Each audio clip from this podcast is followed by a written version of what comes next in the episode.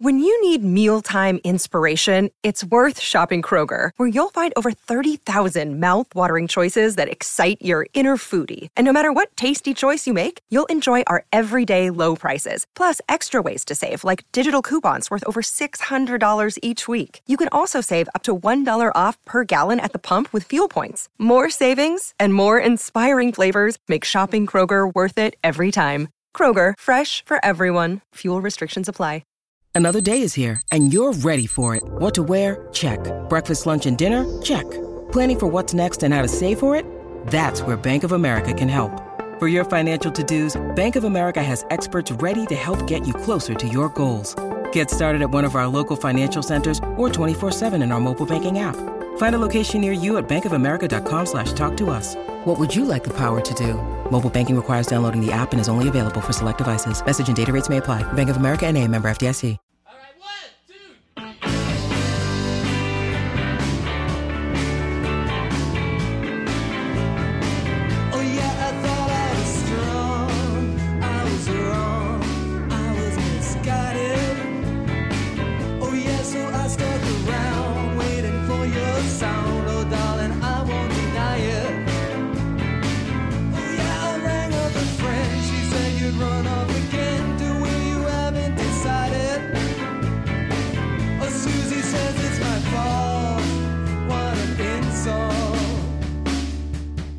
Ladies and gentlemen, welcome to the inaugural Tales with T R.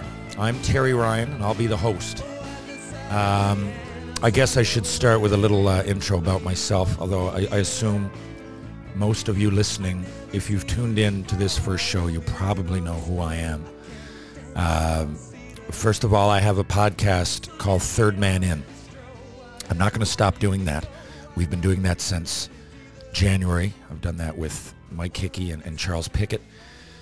So uh, first off, uh, I, I'm going to do this in addition to that. And um, I, I guess I should start with who I am. So this will be a quick intro. I talk a lot, and I don't want to take up all the time because I plan on this being an hour, an hour and a half. Uh, let's just say, you know, I was um, from Newfoundland, uh, Mount Pearl, Newfoundland. I moved away at a young age, fourteen. Uh, played was playing junior hockey, and uh, that was a pretty big deal at the time to be fourteen. And you know, there's stories that go along with that. Um, you know, I had to grow up. I, uh, you know, I got a book called Tales of a First Round Nothing. And, uh, you know, this will, if if you really are interested in this story, go buy the book. If not, it's no big deal to me. I'll, I'll make fifty cents if you buy the book. That's how good, the, you know, a book deal is not what you think it is. And nothing against E C W, my publisher at the time. I'm just saying, I'm, you know, if you want the story, buy the book. But uh, short version, yeah, I went to the Western Hockey League. I was third overall into that league. Um, and uh, the next year, in ninety-four ninety-five, or two, two, three years later, I became a first-round pick into the N H L, largely because I had a great, uh, great, great teammates, great family, great upbringing, and uh, especially a good line mate in that year, Damon Lankow, who went fifth. My goalie, Brian Boucher, went uh, twenty-second. Three of us from the Tri-City Americans went in the first round in ninety-five. And, um, you know, it was, we were off to the races. I went, uh, played three games in Montreal when I was nineteen, um, practiced most of the year, went through some concussion problems, which uh, was the beginning of what ended up being the end. Uh, I don't want to say that in a real negative way. I, I got a few great years in the minors, and in ninety-seven, ninety-eight, I was actually the rookie of the year in Fredericton, Montreal's farm team, and had good numbers there, and, uh, you know, I just, uh, that's where I ran into some trouble. I had, uh, I, I didn't see eye to eye with Michel Therrien, who was my coach in Fredericton, and uh, the Canadians guys, the brass that drafted me being Serge Savard, Jacques Demers. Um, you know, I could go on and on. Pierre Mondeau was a scout, uh, Doug Robinson. They all believed in me, and they all got fired. So, uh, you know, I was left in, in Montreal kind of without a role. I, I don't think they wanted to use me as, as you know, the guys who being Réjean Houle, uh, Alain Vigneault, Michel Therrien. I think they liked the fact I could fight a bit, but um, I think the guys who drafted me probably had a, had a scoring role in mind for me. Now, look, I'm, I'm not tripping over my bottom lip. Why did I fail? I only played eight games. A combination of uh, combination of injuries, of course. I mean, in the end, I busted my ankle, and uh, but, but that was long after I decided not to go back to Montreal camp. I didn't think I was getting a chance. And that was uh, stupid. So I guess it's a combination. You know, people say, you know, you got screwed, Terry. Or, I, I don't believe that. It's all three. I got injured. I don't think the Canadians really dealt with my situation perfectly, but I totally forgive them because I acted uh, irrationally and didn't go back to camp. And after that, uh, you know, I had to, uh, I played in the minors and I, I I hurt myself in Dallas camp. And the story goes on, but I appreciate hockey. I love it. I still play senior hockey. I'm involved big time on a lot of levels. I speak about it um, from time to time. I'm in Ontario next week at Elora, in, in Elora and Bracebridge doing comedy shows. And uh, anyway, you know, I'm pretty reachable too. If you send me a message on Instagram, although since I was on Spit and Chicklets this summer, it's starting to get uh, hard to answer all of them. But I, I try hard to, to you know, I, I understand that the only reason I had any success or any of us do as hockey players is because of the fans. So try to reach out if you want. I'm on Twitter, uh, Terry Ryan twenty. I'm on Instagram at Terry Ryan twenty twenty. Uh, so this particular show, Mike, and, and by the way, oh, anyway, I'll get into this. This particular show is me and a microphone, okay? Uh, Mike's here. Mike Hickey is my producer, and he works with me on Third Man In. He's also the producer of Third Man In, but uh, on that show, uh, the three of us, Charles Pickett is the third. Um, you'll get lots of great insight from three people with varying opinions, okay? So Mike plays hockey but didn't make pro. Charles, well, you know what I'm saying. Um It, it, well, yeah, but, I mean, you know, you play and you know what's going on and you're a fan. And, you know, I represent, you know, the experience of a hockey player. And Chuck is, you know, basically a super fan. He, I don't think he's ever skated in his life, but, he, you know, he knows a lot about it. You don't have to. I guess, you know, my bread and butter would be that I've been in the dressing rooms and seen things. And But, you know, you're not always, uh, you know, every hockey player has different opinions. On this particular show, uh I'll try to be as objective as possible. Um, for the most part, it's going to be me, like I said, a Mike and a guest, right? So Mike is going to play a role um, when necessary. He has a good hockey mind. Um, but, you know, in getting only my opinion, uh, being an ex-player, that may sound great on the surface, but we don't all agree on everything. And you know, I'm just bringing firsthand experience to the equation. Not every lawyer has the same interpretation of the law. Not every doctor will tell you aspartame is bad for you. Not every plumber uses the same tools. The point being, I don't agree with all players on everything, of course, but I realize that just taking this role on, I kind of speak for them, so I shall do my best. Um, if you want varying views, like I said, tune into Third Man In, and a lot of the guests are going to be similar anyway. Um, for example, our first guest is, is one of my best friends, and he was, I think he was our first guest on the other show as well. Was he, Mike? Um, so basically, speak when spoken to, Mike, so go fuck yourself. Uh, I kid, I kid, and now that brings us to cursing. That brings us to cursing. So I promised Dylan and Isha, uh, founders of the Hockey Podcast Network, I wouldn't really curse. That's what I did at first. And then I thought about it. I said, you know, I'm probably going to curse a little bit. It's part of my personality. Maybe we'll put a beep in. So I haven't figured out. I'm literally recording this. Mike's producing it to a point. They're going to dissect it uh, as far as censorship goes. I don't know where it's going to land. Um, here's what I think of it. Uh, the thing is, people like cursing around me. Uh, it's part of my personality because it's a flaw. I guess to some people, you see it. I, I just curse in real life, and it actually feels more authentic. Now, many listeners also find it more authentic. Plus, if I warn a guest beforehand not to curse, it might seem a little bit second-rate and unauthentic in today's world, especially after listening to me to talk on Third Man In. We often curse like sailors. Um, so, and I also think that one of the attributes, one of the things that makes podcasts attractive is the luxury of having the freedom of speech and being uncensored. And people like that. That's why they're more and more popular, I think. One of the reasons anyway. And one, another is accessibility. But people dig it, and I'm one of them. Now, however, I, I realize, and it goes through my head, that I have kids listening. I know that. I don't know again, that's up to your parents, though. You know, if there if there's a five-year-old or a six-year-old listening to me curse, you're probably listening to the wrong platform. I mean, go back to Teletubbies or Dora the Explorer or whatever the fuck, whatever the fuck it is. There's another beep, but I mean, I, I can't see anybody really younger than fourteen or or fifteen or sixteen listening, and at that time, I would figure you've heard it all, right? Right? So, you know, there's often, and I've talked about this before, like there's, there's, I, I, within my head, there's a contradiction going on. Like, cause sometimes I try not to curse. The other reason is, you know, if broadcasting ever takes me anywhere, I mean, right now I'm, I'm happy. I'm a, I'm a, I'm a retail sales manager at Mill Street Brewery here in Newfoundland. I do some public speaking. We got Third Man In on the go. But I mean, I love talking hockey. And if there, there was ever a platform bigger to apply for, you know, I, I hope employers would know that I don't have to curse. But given that this is an option and this is a podcast, once in a while it's going to happen, right? So my daughter, Penny Lane's nine. She hears F-bombs all the time. I still play senior hockey. And, you know, again, I always say it, it should be my last year being forty-two. Most guys on my team are in their twenties. And that's more of, you know, I, I, I'm not saying, oh, look at me, I can play when I'm forties. You know, a lot of it is I, I don't want to remove myself from the game because I know that that's going to be a hard day.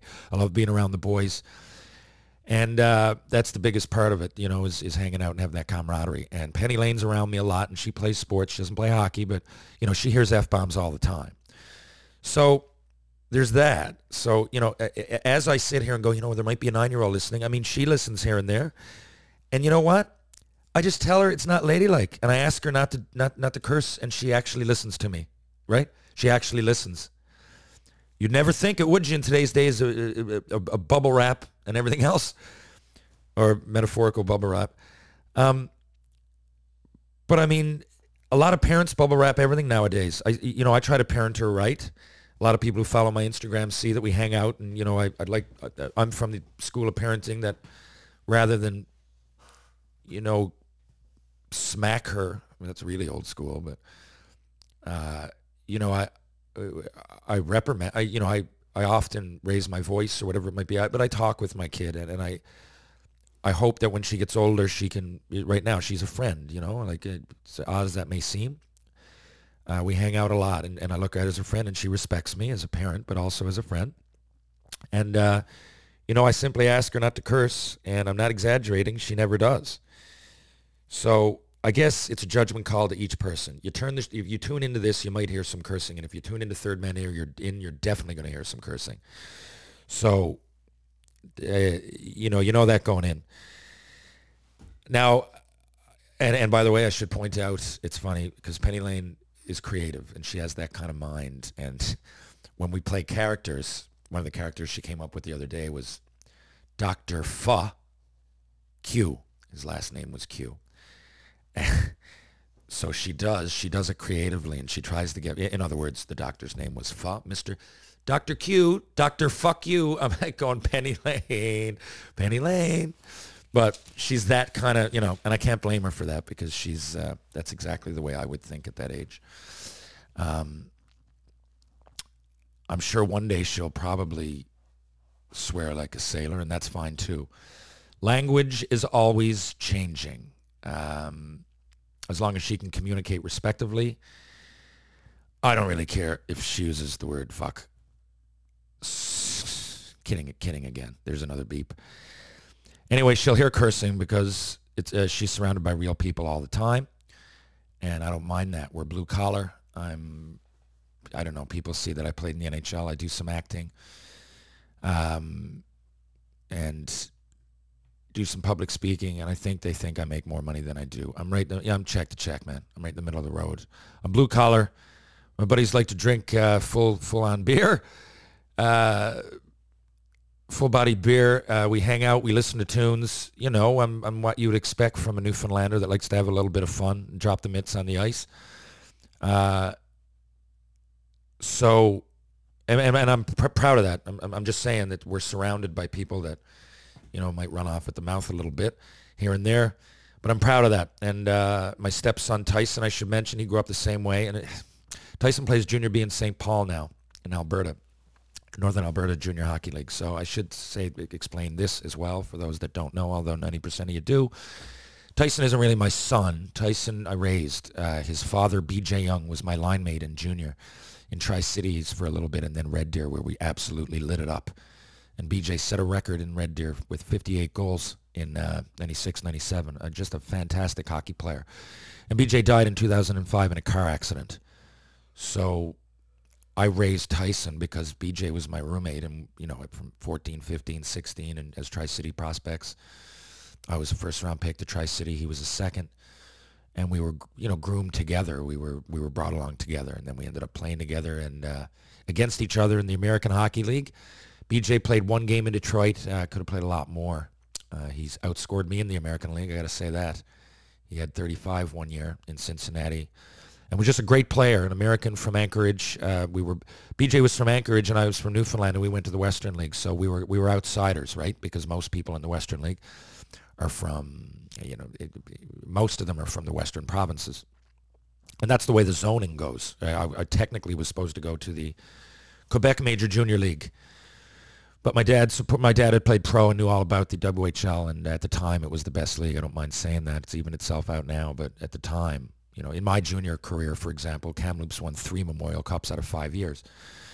Uh, not not not Western Hockey League championships, Memorial Cups. They were unbelievable. And the league was unbelievable. Um, but, uh, you know, so all the best to Tyson out there in Saint Paul.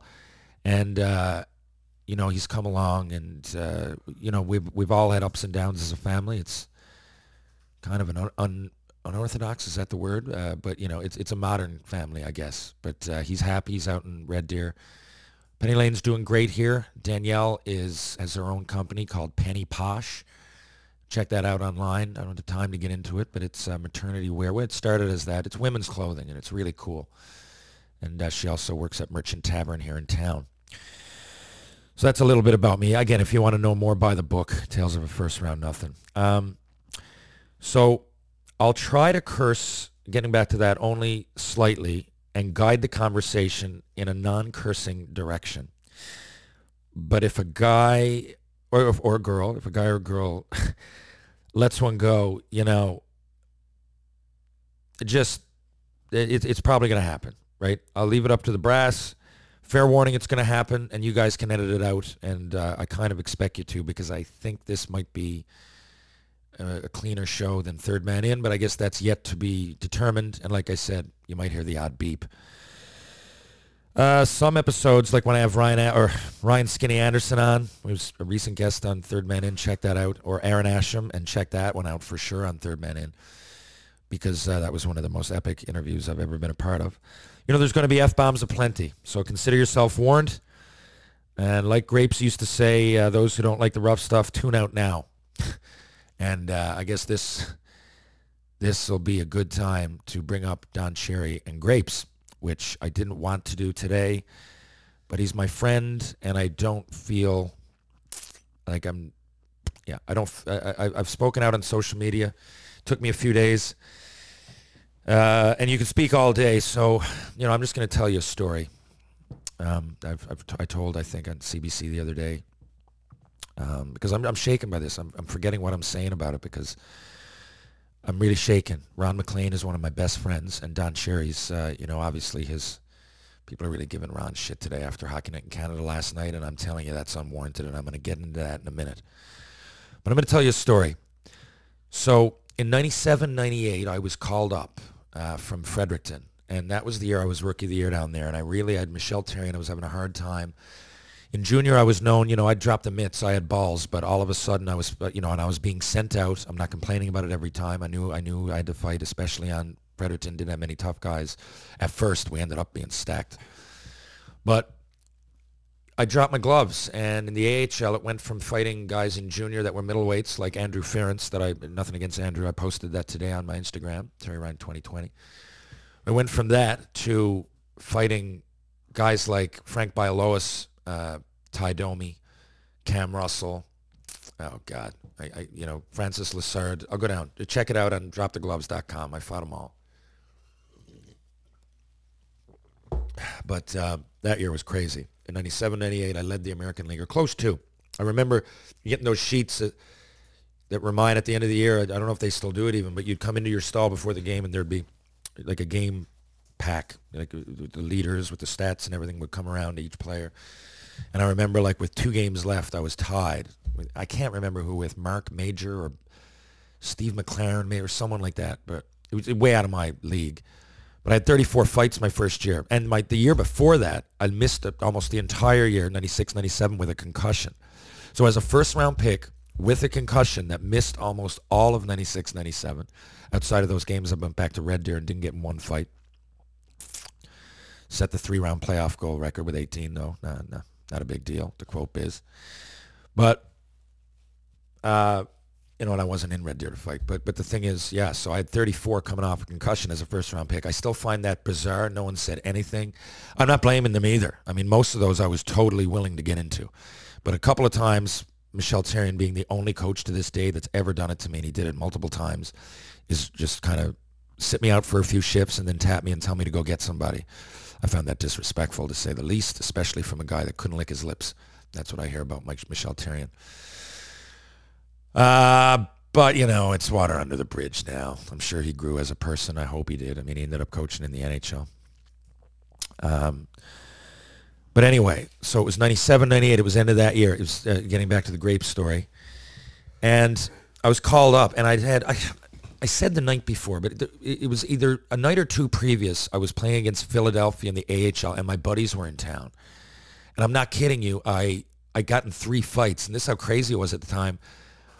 You know, I, I didn't really pick any of them, but there, there was so many chances in a game to get in a fight that if my buddies came, I really didn't care about taking a smack in the face.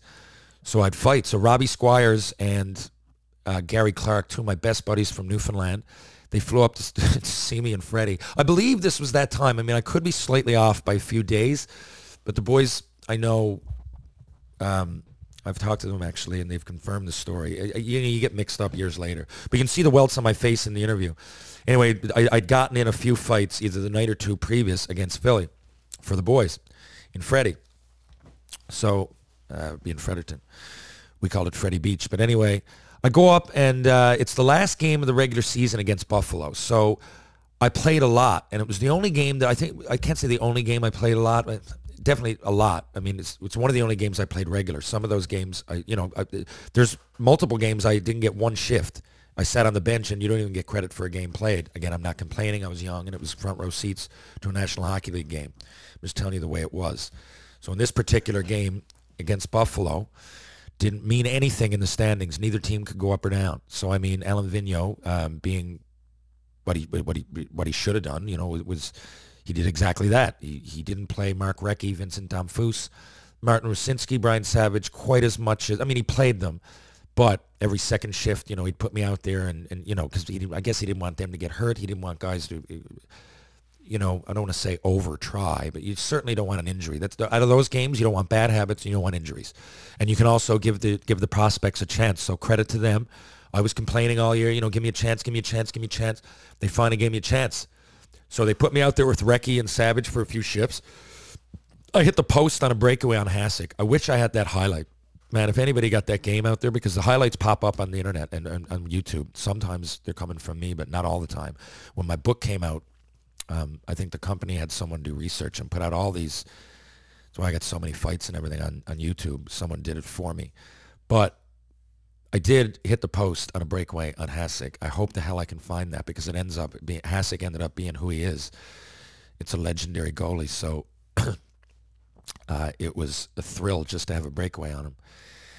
But anyway, and I got in two fights. I fought Matthew Barnaby and Dave, uh, Bobby the Boogeyman Bugner. So there was a lot of adrenaline going on, and the game was like one nothing or two one. It was a low-scoring game, so they gave me third star, at least Hockey Night in Canada did. I don't know about the French channel or whatever. And and Don Cherry and Ron McLean had a big part to, in, to play in that, and Ron came right in the room. I didn't know Ron like I know now. He's one of my best friends. But at the time, like I said, I played junior in Red Deer, and Ron is from Red Deer. So whenever I come across him, he'd shake my hand, and he knew who I was. So Ron... call me in for the Hockey Night in Canada interview. I was so nervous. And you can see it. I posted it uh, on Instagram just, just last week. So anyway, we had, we had an interview. I was so nervous, but I'd finally felt I made it, you know. And right after, right after, Don Grapes was sitting behind the camera, so we didn't have much time to work with, like a regular Hockey Night in Canada interview. I, I really felt like they, they were doing it just because I was there, and they wanted to give me a chance, and they loved the fact I was from Newfoundland, and moved out west, and played hard, and all that. Because I remember Don having to get out of his chair, and, I, and normally that would be all set up, you know. But it wasn't the intermission. This was after the game. So anyway, I did the interview. I get swept up. Don was right behind the camera looking at Ron and I. And if you look at the thing I posted, you can kind of see that. And uh, anyway, Grapes calls me over after the interview, man. He shook my hand. And he said, you know, you're a, you're a humorous guy. Tell that. And he said, you know, that's good in a dressing room. And I heard you play music and all that. I mean, he, he knew people from junior. I mean, I wasn't running the tunes in the N H L when I was a rookie, of course. But Mark Recchi, uh, who did it most of the time, Uh, Patrice Brisebois, uh, they would let me run the tunes once in a while, especially if it was the Black Aces or the young guys. I, I ran all the tunes for the young guys. Anybody close to my age, if we were stuck at the rink, it was my job. I was kind of being passed the torch.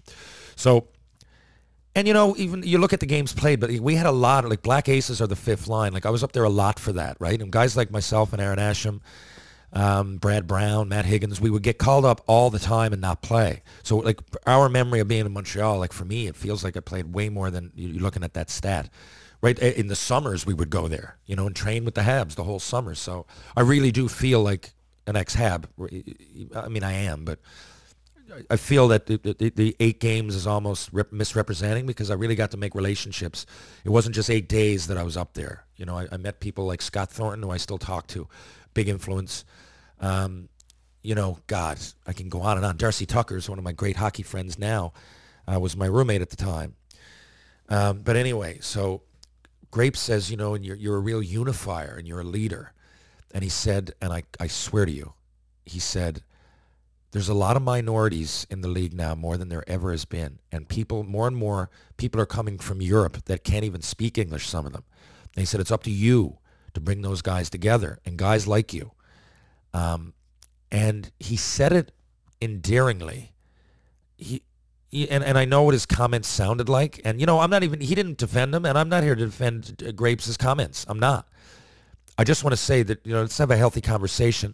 He was great to me, right? A few years later, when I had to retire, I came back here and I started a, a program for a youth, de- or youth development program for kids from, in, uh, kids from Labrador, Innu kids. Everybody knows the story. I, maybe you don't. Look it up online. Davis Inlet had to move to Natwashish. There was a lot of kids in it sniffing gas and violence, and it's a high suicide rate and all that. So we started a youth development program. When I when I retired, I didn't know what to do with my time, but I knew that at least I had a bit of pull in the in the not only in the hockey world, I guess, in the, in, in the world, because I played for the Montreal Canadiens. So I I got on that immediately and used that status to my advantage. And uh, we went to Indian Northern Affairs. We went to the provincial government. We went to Health Canada, and we raised about two hundred fifty thousand dollars, and we took those kids along for a year. And uh, no one had graduated high school at the time in ten years in that community. And three of the boys in our program uh, ended up uh, just just the next year and, and uh, went finished high school, and then a couple of them went on to college. So we were very proud of that. But Grapes helped us with that. You know, he came. I got a picture on there. I wish I had the boys in the picture, but the picture I posted on Instagram and Facebook, uh, you know, he came, he he was in town to promote one of his restaurants, but he came to an event that I had, and he brought some stuff to be auctioned off for the Innu kids. So again, I don't know if he just looks at color and stuff, folks. I, I don't think it's, but he's he's old school. He's eighty-five. He's been in a box. He hasn't been checked for all this time. And uh, again, I'm not, I'm not, I, I don't know. What he said, I, I wouldn't say. I understand how he singled out certain groups of people, and I don't want to promote that, and I don't want to be that person. I'm just telling you, there's a human side to Don Cherry, and he's done a lot of good. And Ron McLean, I mean, are you kidding me? This guy has articulated his thoughts. We've gone along for rides with him. We've watched Stanley Cups. We've watched Olympics. He's he's he's pumped the tires of every Canadian that's been any, successful on any level, from bands. Watched the Tragically Hip when Gord died, the intro. Um, time in and time out, Ron McLean has been there for Canada. Oh my God, he's synonymous with champions and winning and uh, and competing and just being an athlete and everything that that entails and all the attributes it makes to, to, takes to be a teammate and, and proud Canadian. And he's been there for us. So please save your nonsense bullshit Twitter. You know, it's a situation, it's awkward. He went on there last night and he bared his soul. Last night being Saturday, the first Saturday, there was no Hockey Night in Canada, and he's getting shit today. And it almost brings tears to my eyes because it's bullshit. He's been there for us. One mistake, now Cherry's gone. And now you're going to say that Ron McLean, because what, he didn't pick up for Don? Now, let's be honest here. He did in a lot of lot of times. And if he gives up, I believe, it, he could fall on his sword. But if he does and the show's over, then everybody else wins. Ron, I want Ron to keep up the tradition. I want him to keep going. And he's, he's been there for us. And the thing about Ron is that Ron cares. And he didn't have to go on there last night and do that by himself. And he did. And people are giving him shit, and I don't think it's warranted. And think of everything that Ron McLean embodies. And if you have a problem with Ron McLean as a Canadian, then we should all look in the mirror and check ourselves. Because we're getting way, way away from the point here. We're missing the ball or the puck or whatever you want to say. I mean, these people have been there for us as Canadians. Don Cherry, I mean, come on. My families are, I've got multiple war veterans in my family. We all love what he says every week. I love the way he, he goes about hockey. I know it seems old school now. I didn't like to wear a visor. I understand why people don't. You know, he, he's always been at that. Oh, you know, the French guys, I think we might even call them frogs at one point. People even call me a noof at one point, whatever it might be. But, I mean, you know, I didn't think it was only French guys that wore visors. I mean, we all laughed at it. It was just grapes being animated, right? But I see grapes outside of that. Um, uh, you know, and uh, you, everybody else sees them for two minutes a week on T V. You see this big personality. The camera goes off, and he's, an, he's a sweet man, okay? And Ron McLean's one of the best friends you could ever have. And it, he comes to town. He meets my friends for one weekend. He remembers their names the rest of his life. So lay off. People can sit there in their glass houses and throw stones at Ron McLean. You should be ashamed of yourselves. Anyway, that's the intro. We're going to get to my guest right now and uh, maybe then uh, talk a little bit at the end. This is this is episode one. And, um, you know, it's it's going to either, I, I shouldn't say it'll improve. I hope this is great, but it's going to evolve. You know, anyway, uh, at the end of this episode, I guess you give us some feedback. For, but for right now, we're going to take a break. Normally, with, as your show picks up, this will be time for a sponsor to pipe up. But anyway, here comes Ken Reid in a moment. This is the Hockey Podcast Network, your home for hockey talk on every team in the N H L. Ladies and gentlemen, I am absolutely enthralled to welcome to the first Tales with T R, the former Pictou County Pitbull, multi-time best-selling author, an animated anchor with Sportsnet Central. He is a fearless friend, a master sportscaster, a super-duper hockey curd trooper. He cleared the track with Eddie Shack. He carries a stick and is Ivanka's sidekick. Kidding, kidding, kidding. He's sharp as a tack next to Ivanka Osmak. He's a bodacious broadcaster. He's a sports writer, hockey fighter. At least he likes hockey fighters. He's got good looks, and he writes books. He's a big show from Pictou, a middle-aged man and a hockey helmet fan. Last week, he got off his sofa and he bought a classic Jofa. He collects lids and has a good wife and kids. Even Howie Meeker thinks he's an awesome public speaker. Is it an M C you need? Call Kenny Reid. Ladies and gentlemen, the hockey card hero himself, Ken, the killer, Reid. Ken, welcome oh, to the show. T R. T R, buddy, I would travel miles to hear that. T R, listen, one of the things I love about you, and I'm yes, I'm kissing your butt, of course I am, you spread joy for a living. You make people smile, and people should surround themselves with people who make them smile. So you made me smile, so thanks for that intro, buddy. Thank you, Ken. And you know what? As I was um, I was reminded of, that I shame, shamefully forgot about. You said that about four or five years ago when you had me on, my, on your show.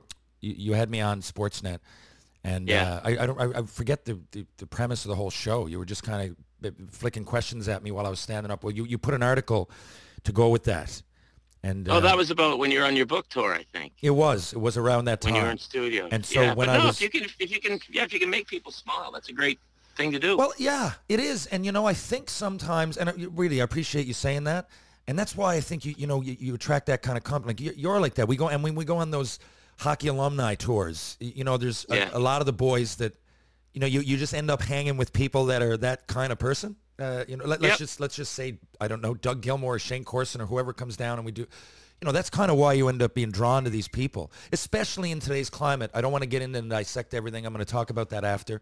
But the the, mm-hmm. the, the climate that we've been dealing with lately, it, it, well, in, in all walks of life, but in, in hockey recently, you know, has been so polarizing. And I'm like, you know, mm-hmm. within all this, there's there's some great fun and great stories. And even even with, you know, you take the worst thing that's happened to you, and in, in, in my case, I guess people on the outside that wouldn't know me, by by far not the worst thing that I, you know, as, as a person that I know happened to me, but they would say, you know, he, he was drafted so high and he didn't play that much. I mean, it's still a laugh doing it though. Like, you know, I, I still played in I Montreal. Was, I still met people like you, you know, I still had fun. I've told you this, Terry. Like when I was a kid, I used to have this recurring dream that I would end up playing in a handful of Montreal Canadiens games. And I thought it was the coolest thing. And here I, here I am years later, and I'm great friends with a buddy who played in a handful of games with the Montreal Canadiens. And listen, it's half full or it's half empty. I think what you did is absolutely incredible. I think if a guy stepped on the ice for a sec in the N H L, it's absolutely incredible. I was at my oldest son's minor hockey today. There's sixty kids out there. If one of them, one of them steps on the ice for one game, he's defied all the odds. That's true. So, like, listen, there's...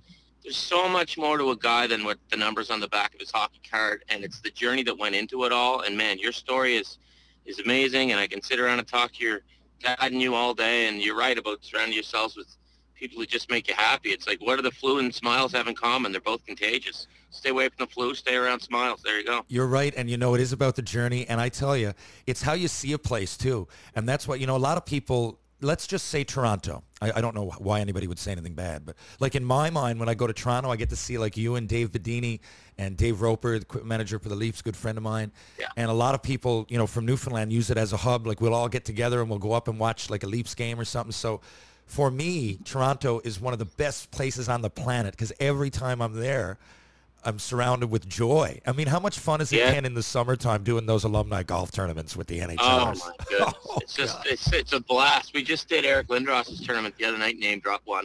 Um, oh, nice. It's, it's just a blast because, I, I I mean, I you're asking me to come golf with guys whose hockey cards I used to collect, and it's it's wicked to get to know the guys away from uh, away from the ice. And, I mean, there's a lot of guys who I used to interview that, you know, would give you the standard pucks in deep, and then you learn a little bit more of them away from the ice. So it's it's a total blast. And, I mean, people come out. They play in the alumni golf tournaments, the alumni hockey tournaments. And the boys give them a lot of great stories. And, seriously, the reason we – I think the reason we still love sports as adults is we're trying to recapture a little bit of our lost youth. At least a lot of us are. one hundred percent. Um, and I think the reason that – I mean, we, we still love the game is, you know, that connection from when you're a kid. And I always had N H L caliber passion, just no no skills. I mean, midget C skills, baby. Solid second liner, midget C. That's how most, uh, most sportsmen like, finally you're midget C. How do you like them? I want to get into that so, later because we don't talk about it much. Finish yeah. your thought, and that's exactly where we're going. Okay, but okay. No, but just I, the, for me, my connection to the game is – Uh, listen, I've been accused of being immature, and when people call me immature, I take great pride in that. If you're old, you don't have to grow up. Me too. Have fun. Everybody, everybody needs to – oh, listen to this, T R. So I'm walking around the Sports Card Expo the other day in Toronto, you know, because I'm looking for old treasures and stuff. Yeah. Road Hockey Master, Detroit Red Wings Road Hockey Master, twenty bucks. I love that. And I heard the best lyric, and I thought it really applies – to modern-day society, and it was written in probably nineteen ninety-five. It was Sheryl Crow, and she said, I want to soak up the sun, tell everyone to lighten up. And I thought, that is awesome. That's appropriate. You know? I might tweet that out. I might tweet yeah, that out later just, today. Just, yeah, yeah relax. Just, put, push the recliner back a little, everybody, and just take her down a notch. Like, what's life for? Like, if you look in the end, I mean, what, what was the... The stories. Uh, you know, what, what's what's it what's it for? You know, you want... You want to live. You want to be happy. Isn't it the pursuit of happiness? So I would think. I, I definitely don't know the meaning of life, but I want to have fun while I try to figure it out. Yeah, I guess. Well, you know what? Yeah, I'm asking you, isn't it? I mean, who knows what it is? But you want yeah. to have fun figuring it out. That's a great way to put it. Now, I, we, as I said, you were one of the best guests on Third Man In, and we got a lot to go by there. So, and I know that everybody listening to this show didn't necessarily listen to that one, but there was a few places that we didn't go that I didn't get to because you're such a great guest and talker, but hey, I want to get there now. So yes, tell me about, and so for those who still don't know who Ken Reid is, Ken's a huge hockey card collector. He's got books about it. He just bought a, like a collector, um, loves the tradition, the heritage of, of not only hockey but all sports, or even music. He comes across, Ken is a collector kind of thing, and really appreciates. That was no joke, you know, saying, you know, you're almost like I am in a way of Peter Panish in that, you know, like, yeah, like I I still look at watching a baseball game like I could be seven years old, or or a hockey game. Right, right, and I love the right. vintage stuff because it's nostalgic. So what right. connected those dots? And you also have a brother that's a stand-up comedian. So I'm looking yeah, at it. I, I would say having a brother gives you a little bit of tough skin. And then, you know, you guys are both funny. Maybe you're bouncing that. You're really into hockey and Pictou, Nova Scotia, you know, pretty big mm-hmm. hockey. I'm going to say hockey hotbed like Toronto, but as far as parts of the world Used per capita. Yeah, yeah. It's a small place that pr- produces a lot of hockey players and uh, hockey attitudes. How did it all come together? Was it when you say, you just say you played midget C, so at that point did you realize, okay, I'm not going to make it to junior, and I, I'm, I'm, did you start going right into, I'm, I'm going to be a broadcaster and collector? Oh, God. When I was eight years old, I knew I wasn't going to make the N H L because I didn't make the Novice One team, and I remember it was this big moment. Oh, my goodness, I'm not going to make Novice One. Holy Dad, what am shit. I going to do? Yeah, really? yeah, Dad, Dad, what am I going to do? What am I going to do? I'm not going to play in the N H L because until I was eight, I was convinced I was going to play in the N H L. That was that was my job. So I didn't make the Novice One team, and I remember going home, and uh, there was a game on T V, and Dad said, well, the broadcasters who do the games, they get in for free. They get to go to all the games. Boom. That was it. That so, was it.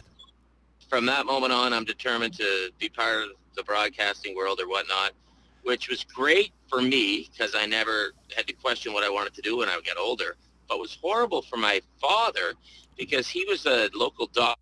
town, and I knew, well, I don't give a rat's behind about science or biology because I don't need it, right? I yeah. don't care about math. All I need to do is goals and assists. Oh, so my. Yeah. my schooling went to hell, and it drove Dad nuts. I was this mystery. How come Doctor Reed's kids got marks in the fifties? I got just enough. I was good enough to – I knew I knew what I did, you know. You got it did enough to get by. You know, right. Let's let's put it into the words of a great – Dutch Mason song, the Prime Minister of the Blues. Everybody hustles for a nickel or a dime. I just do what I do, and I try to get by. So I knew what I had Beautiful. to do. I knew I knew what I had to do to get a seventy. So I did it, and I always wanted to be a broadcaster. Went to school, pursued it, uh, started at Channel ten in Dartmouth, Nova Scotia, and just paid my dues, as they say. And, uh, you know, while, while you were in Freddy Beach, I was slugging her out at Channel ten. So there, there you go, buddy. Hey, man, it's uh, just, yeah, that's a great parallel, to be honest. You know, you're working your way yeah. up. And so, but money was a little bit better in the American League, though, than Channel ten. Did, yeah, yeah it, you know what, it really was. For a first-round pick, too, I was making U S cake. So the, the, oh, the, man. the max was sixty-seven point five U S. So me and, I yeah. remember me and Brad Brown, a few more, were on the max deal. So we were getting about one hundred in Freddie. And I still say it's one of the, fa- we didn't sell out the Aiken Center all the time. Um, there was, you know, it was, um, there was two colleges in town, uh, U N B, yep. Saint Thomas. So there was a, but I liked that because it, it was a great, what's the word? Dichotomy. If we, we, we were to yep. get called up, you know, there'd be all this pressure and, you know, it's good. You're on the Montreal Canadiens now. It's not too bad going out for a beer after the game is a hab, whether you played one shift or twenty, but, sure. but you know, you go down to Freddie and it felt like, um, it felt like the boys, you know, you're like you're hanging I, out. With, I know what you're saying. Yeah, you know what I mean? There's no pressure. Yeah. You're hanging out. You had some friends in town, going to the university bars. You know, you were getting to grow up a little bit. In Montreal, it was yeah. like, grow, you're, you're, you got to be grown up now, you know? That that's, that always amazes me, too. He's nineteen years old. He's got to be a professional. Wow. That's, yeah. that's a lot of pressure on a kid, especially in a place like well, Montreal. Especially in Montreal where, you know, there's pretty girls in junior, but – in Montreal, threes yeah. dressed like nines. Uh, there's, you yeah. know, we'll, we'll Trooper, we'll, baby, Trooper. Yeah, is that exactly. Trooper? Yeah, that's that is Trooper. Trooper. Three dressed up to nine. Um, yeah. And you know, there's, you know, you're still drinking maybe, but in junior you're having beers, and all of a sudden the boys are going out for scotch, and you don't even know what that is, but you've heard from a Clark no. Gable movie that you got to order it on the rocks.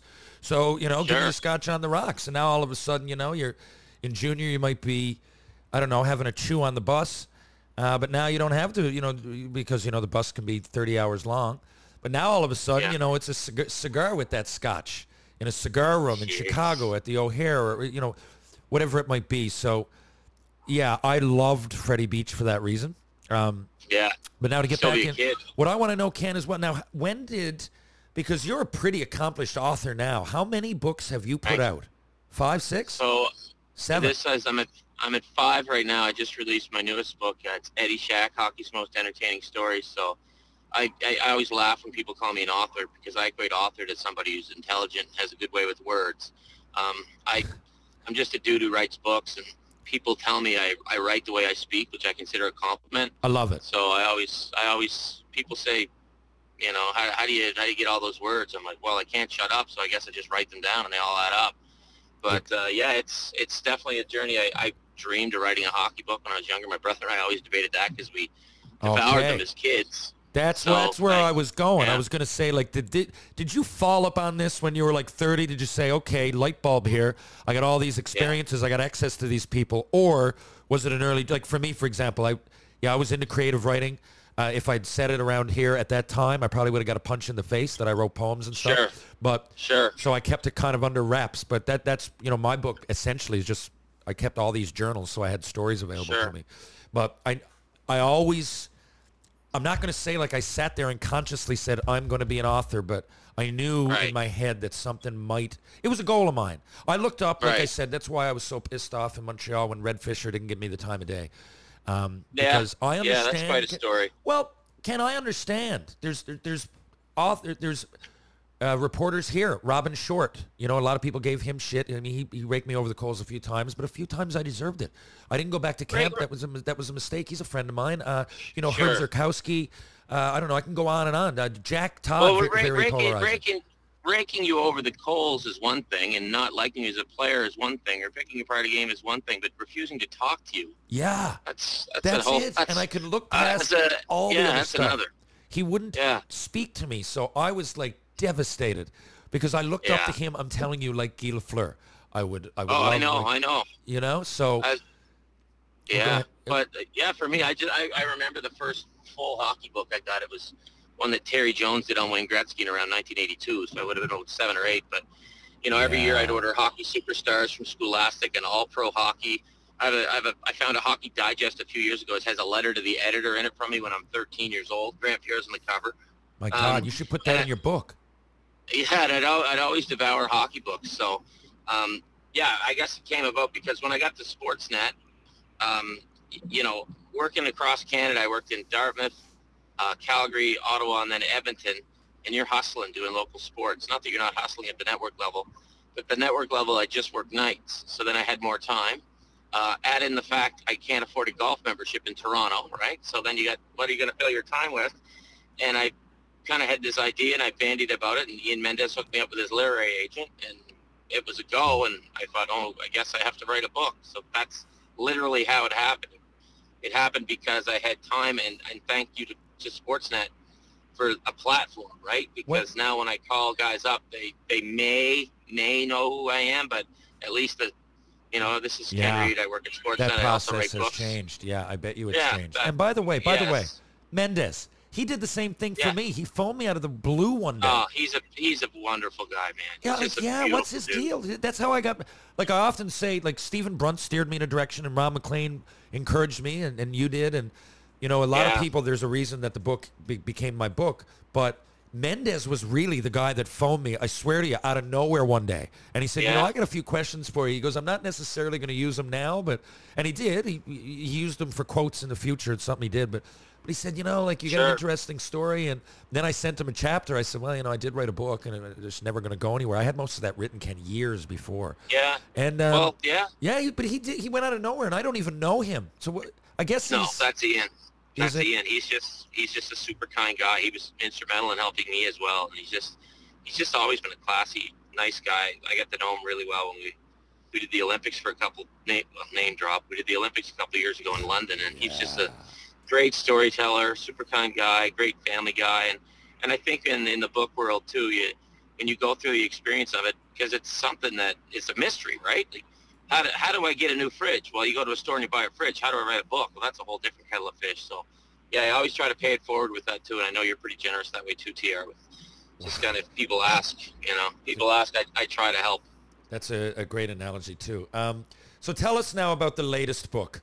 About the Eddie Shack. Yeah. I mean, Eddie Shack, I'm sure most of you hockey fans must know who he is, although we're we're, we're going so far now into a new uh-huh. era, and you and I, are, I guess, are. Are, are getting up there. you know, because for me, he was before me, but everybody knew Eddie Shack. I knew the saying, clear the yeah. track, here comes Shack. I knew he was animated T V personality. Um, you know, he was almost like, to me, Eddie Shack was like Paul Bunyan or Davy Crockett. Like they're, yeah, you know, yeah, he, he, yeah, yeah. You know, He's he was character. bigger than, yeah, he was a character that well, existed. He transcended hockey. He transcended he, thank sports. You. Thank you. He transcends the game. So even if you're not a diehard hockey fan, if you're from a certain area, you know Eddie Shack. So there was the great there was a great book written in about ninety-eight, Clear the Track. It was about Eddie. So then Brian Ehrenworth from Frameworth and Frameworth Publishing, he put this together, told Eddie, you got to write a book. So this one is from Eddie's perspective, totally. I mean, Eddie's telling his stories firsthand, and it's kind of, I want the talking to Eddie's hilarious. You've spoken to him. It's very casual. Yeah. So it's written in Eddie's voice. You know, we got contributions from Wayne Gretzky, name drop, Bobby Hull, name drop, Phil Esposito, name drop. My name drop counts at five wow. now. So those guys helped out with the book, but Eddie's from a different era. Uh, for Canadians fans, Eddie was a guy who was into it historically with John Ferguson. They did not like each other. But as so many cases, Terry, you know this, when you hate a guy on the ice as a player, once you retire and you have a beer with him, you realize, wow, I hated this guy because we're so bloody much alike. We just had the same styles. Yeah, so yeah. We're on different teams and our heads are going to collide. So there's some epic tales in the book about him and John Ferguson. And there's also some great tales in the book about Eddie and the Montreal Old Pros, because when Eddie hit the old-timer circuit, he toured with the Montreal Old Pros, you know, Henri Richard, the Rocket, and uh, that's where I first saw Eddie Shack. It was in nineteen eighty-five when he came to my hometown to play my timers game. So, you know, like, I mean, if you that's sat across from Eddie and his... Yeah, You're not, yeah. I'm not, I'm, I'm not kidding you. No, that, that's the same thing. They came over here with red jerseys, like Habs kind of looking jerseys yep. that were the old-timers, yep. and they used yep. to do... I wasn't kidding when, it, when I talked to Eddie.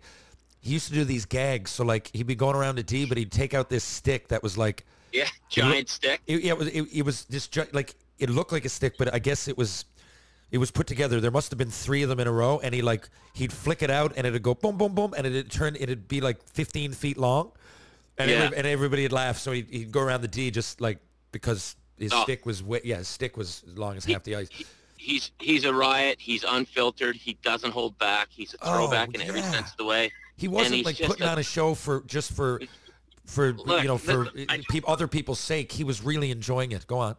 The the book is going to make you laugh, and you're going to laugh out loud, but you're also going to go, "Wow, here's a guy who couldn't read and write, and who just thought, well, I'm not going to let that limit me. I'm going to let it help me."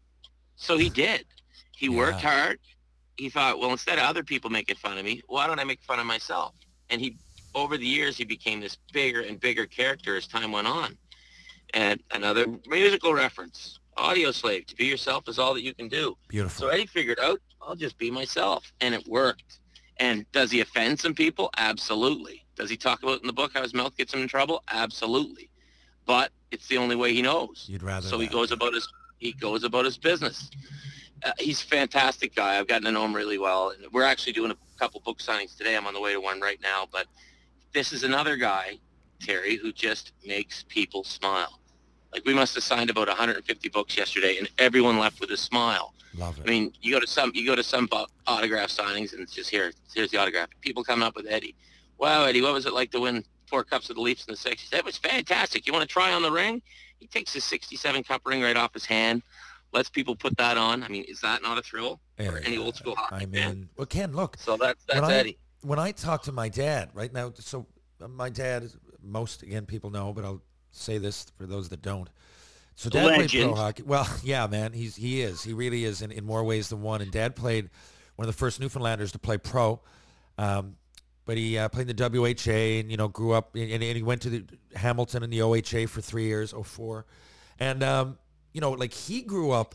It's the first time that I saw this or, or I... saw this perspective that I'm about to say on Eddie Shack, because I knew him just like you just said. He's an animator. He's he's so happy. He's a laugh. He pokes fun at himself. But dad's like, before all that, he goes, like, I thought Eddie Shack was unbelievable. He said, like, he's, and yeah. after we did the interview, dad's like, do you know how humble he's being, guys? He's like, yeah. he was, he he turned out to be a way underrated NHLer because he scored over twenty goals a few times. But, yeah. but. Like, dad tells me, he's like, no, he was the man. He's like, he was great. Yeah. Before all that, like, he was, yeah. they looked up to him and, and, you know, as if, like, my dad looked, he said there was a few players that I really looked up to before me. And he, and, and during mm-hmm. me, and he, he ended that sentence with Gilles Perreault, but he put him up there. Like with, with yeah, the, the, as, yeah, he was he was Eddie was a junior scoring phenom. People phenom. don't realize this. No, a lot of people so, don't. And, and he didn't like a lot of his coaches. He clearly didn't like his first coach, Phil Watson, at the Rangers. And he, you know, he said they wanted me to play defense, and Eddie was right. They did. They tried to change him, and so Eddie got pigeonholed. He doesn't dwell on it, and he doesn't brag about how good of a player he could be, but. I mean, Bobby Hall's in the book, and he says, and if Eddie played with me in Chicago, he would have got fifty goals. And he's not kidding. Yeah. They played together on this barnstorming tour in Europe, and they, they tore it up. But, like, Eddie beat Frank Mihaljevic by about eighteen points uh, in his final year junior in scoring. And he was fast, man. You look at the old video, because we dug, went through a lot of video doing this book. Eddie could frickin' fly. Yeah. Like a beautiful, beautiful skater. But uh, he, he kind of got pigeonholed into this role, and again, the brilliance of it all.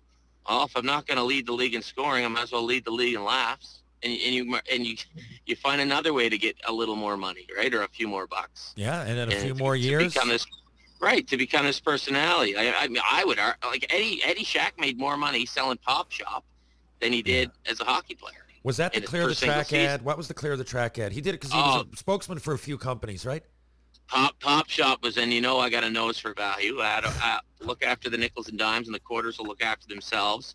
There was ha- rough and ready garbage bags. There was there was Journey's End Motel. Remember, he pops up out of the suitcase on the bed, and there's, like, a- absolutely I have everything. To pop up out of the suitcase. Yeah, yeah, yeah. He's, he's an absolute beauty, man. I was convinced he was in the King of Kensington, too, but I don't know if he was or not. But he was everywhere. One of the funniest interviews we came across was him and Peter Zosky and Anne Murray. Like, like just what a random collection. Yeah. It was just awesome. So, yeah, it was the, the, going through the footage. And he's a guy, I would, if you're a young fan and you're listening, think of Paul Bissonnette or yourself, Terry, but with just way more goal-scoring prowess. No disrespect. No, not at all. No, I, I, yeah. that's a compliment. You just in yeah. any way compare us, that's a compliment. You know I don't yeah. feel disrespected there. P K Subban, P K Subban, right? He's an entertainer. That's yeah. what Eddie was. Total yeah. entertainer. Exactly. Yeah. And, I, you know, I'm glad Ken – I never thought I'd get a chance to talk to him. And, you know, for, yeah. for those of you that don't know, I'm referencing a few weeks ago, I believe now, we had him on – we had Ed, Eddie and Ken on Third Man In. Again, check it out if you'd like because uh, it's a great interview. And – honestly, like I knew a lot about Eddie Shack. I didn't think I'd get to talk to him, and it's one of the guys that I always wanted to. I, almost, yeah. almost, I don't want this to sound like blasphemy, but almost a, ahead of Gordie Howe and, and Bobby Hull and those guys. I did get to talk to wow. both. Gordie Show. It's just because the personality. I always identified yeah, with that. Yeah. I can't, being an only child, when I left Newfoundland and to go to, to B C, um, I think people are like, you know, because I ended up, I, when I look back, I'm like, someone asked me the other day, you know, you seem to deal with a lot of stuff through comedy. I'm like, you know what, I do. I, I never really thought about that before. But at first, that that was a defense mechanism. When I when I went away because I was from Newfoundland, no one could really understand what I was saying. I had acne all over my face. I was a virgin. I was playing junior yeah. hockey. They'd all been drinking. I mean, I had a few beers here, like to be a tough well, that, guy. That sounds like uh, that, that sounds like me when I left Pictou, except for the junior hockey, and I was twenty-eight. Well, same shit, same shit. Yeah. So yeah, yeah, like I just to to me. I would use it as comedy. There was always, I mean, I've I've laughed at funerals. I've just, so, and, and, and in yeah. the room, like I always, I did not like going into pressure situations. So I'd make it no, pre- like, I mean, I'm talking like going into, I don't know, play a game seven or even just going to play a game in Prince Albert at the time or Swift Current. That sure, was hard, hard sure. to do. I mean, you got to keep, you gotta yeah. keep the boys loose. So you, know, you keep or, the boys keep loose. Yourself loose. Totally. Keep so, yourself you know, loose. The whole yeah. time I'm doing that, I'm reminding them and myself that it's only a game. I, I think when I get down to the bottom yeah, of it, you know, if I, I agree. Think, you know, um, and Wayne Halliwell brought that out. He he used to be a therapist with the Canadians, a sports therapist, and um, I'd see yeah. him once in a while because, you know, everybody goes through ups and downs, and that and those ups and downs at the time were extreme, right? So, um, but I remember him saying that. He's like, you know, that just keep going with that. He's like, every time you come in yeah. to see me, it seems like you're bothered, and then you always get over it by doing something fun or funny, and it's usually with the boys. And I was like, yeah, you're right. And he pointed it out, even in the Western League, right? Again, I was a little bit of an outsider. So mm-hmm. I would I just always, if I get everybody, and that's a big, not that I'm the one being interviewed here, but that was a big reason that I fought like a, a lot, because, you know, you want to get the boys' respect and show them, like, this is, yeah. okay, what what's the worst that's going to happen here? Okay, that's Frank Bialowas. I know he's tough, but he just ran the goalie, boys. Like, someone got to do it. Okay, how many, boys, how many th- shots do you think I'm going to take in the head? twenty? Okay, let's see. Like, there was always some level of humor to it. And Eddie Shack, sure. if there's one player ever mm-hmm. that, mm-hmm. that, you know, that kind of culture and attitude resonates with, or, or, or it resonates with me, but, um, you know, he was the guy that I look, and, and, you know, again, my dad played pro, so all his buddies would often talk about Eddie Shack. So I was getting Eddie Shack sure. advice when I was like three or four. So I wasn't wow. kidding you. Wow. Um, it was a real, real honor to talk to him. So then what are you guys up That's to awesome. Today? And by the way, tell everybody what the name of the book is. Okay, it's Eddie Shack, Hockey's Most Entertaining Stories. And right now I'm on my way into the International Center. We're doing a book signing. And then we're doing a book signing at an Indigo at around four o'clock today. And, man, Eddie Eddie makes people smile for a living. We talked about that earlier. And you can get the book on Amazon. You can get it through frameworth dot com. Uh, the best way to, and it'll also be in some Indigos. Now, the Indigos, I think, are mainly going to be in the uh, Toronto area. But if you're anywhere else, try amazon dot c a, frameworth dot com. And if you're in the Halifax area, on November twenty-first, twenty-second, or twenty-third, Eddie's going to be at a bunch of Bubba Ray sports bars and the Nova Scotia Sports Hall of Fame signing books. And, like, it's not just getting the book, but you're also getting an experience with with a legend who's eighty-two years old and who's just an absolute beauty. Sharp as a tack, too, by the way. Um, so, listen, oh. uh, and Kenny, so we got about, uh, I'm going to keep these a little bit shorter than my other show, Third Man yep. In. So we got about uh, six or seven minutes left, if, if you're cool with that. I mean, if you got to go, sure. you got to go. Yeah. Um, and I just wanted some quick questions that I'm curious about as a friend. Um, sure. Go ahead, Mike. Uh, I was just going to let you know, I, I took a look and confirmed Eddie Shack was, in fact, on the third episode of King of Kensington, uh, Ke- uh, Kensington Achievement Award, uh, where they are trying to present him with the award, but he's late showing up. Beautiful. So, and, and he is there. I will as a, say this. He is listed well, as a guest star there. Yeah, he's very punctual, Mike. He's never late for these books. See, Mike, this well, is it punctual. Says here, episode summary, Larry and the boys at, at his club want to present Toronto Maple Leaf star Eddie Shack with the Kensington Achievement Award, but Larry is at a crossroad when the big man is fashionably late. Wow. And, Mike, can you get uh, the Eddie Shack song, and we can play us out with that in like five minutes? Yeah, I can I can do that because I've already found Mike, it. I'm, I'm loving this. You're doing Beauty, your job. Buddy. Right? I, I'm loving was, this. I couldn't do it was, without him. That song was number one on the chum charts in Toronto, and it, I have we had the list in the book. You look down at some of the names of the other bands, and you're going, what? The Beach Boys were number six when Eddie Shack was number one. That's absolutely incredible. That blows my mind. That's one of the it biggest bl- hockey you, accomplishments ever. It is. Can you imagine right now? Bumping the, the Beach the, Boys off the charts? No, I can't. Right, go ahead. Right, right now, the Max Domi song, number one in Montreal. Could you imagine that? No, the I Carey can't. Price song, number one in Montreal. I can't. And I've, I've heard them. I mean, even the, like Dave, the, our buddy Bedini with the Rio Statics got the Ballad of Wendell Clark, and there's been more, right. but there's just never, never one that like bumps off, bumps up, goes up yeah. the charts. I don't think the Ballad of Wendell Clark was a hit. Great song. Um, yeah, that's unbelievable. So, Mike, get that queued up to outro before we go. Already there. Before, nice, I love it. Um, before we go, Ken, your favorite jersey, any sport ever? Wow. Yeah. Okay, the first thing that comes to mind is my my Expos. My Montreal Expos. That's the first thing. The blues, the, okay, the, well, the light blues. Okay, wait. So the light blue Expos. So there's a follow-up question that wasn't planned. What like? What do you feel the national success as an Expos fan? Did you uh, did you feel uh, like upset, or is it even uh, a connection anymore? When uh, or the center fielder when the center fielder clinched the ball to go to the World Series, I think it was Taylor who caught it. Yeah. I I, I had a pit in my stomach. It was just ugh. This should be our trip to the World Series. So you were a real, real fan then. That's that's a serious yeah. fan question. If you still yeah. twenty years later, or not quite, but almost, and are thinking yeah. that. And, and by the way, there's a great story there with the year. Remember the year, am I wrong, the year that there was either a lockout or a player? Oh, God, you had to bring up nineteen ninety-four. It is, right. And I'm right, aren't I? Because I'm, I'm Ugh, I was never a huge Expos fan. That was their year. It was yeah. more about... The, uh, I just loved the fact that Montreal had a team, and I went to some games, but I cheered for the Yankees because yeah. Dad did. I at least watched the yeah. Yankees the most because they were on a... Sure. Um, and, you no, know, the no, Jays came in, ninety but you must be... They were yeah. the best team in baseball. They were the best team in baseball in ninety-four. And so then here's, baseball shut down. seventy-four yeah, and here's, forty. Here's, here's how hardcore I was of an Expos fan. So uh, the Expos would be on C B C French, Radio-Canada a lot, and then they'd have a game on C B C, and if they weren't on the English, I'd watch the French feed. And uh, but then the Blue Jays start getting popular. Now we're talking like eighty-four, eighty-five. The Blue Jays are on their way to winning their first A L East championship, and the OK Blue Jays song is oh, kind of making its way around. It's taking that. off.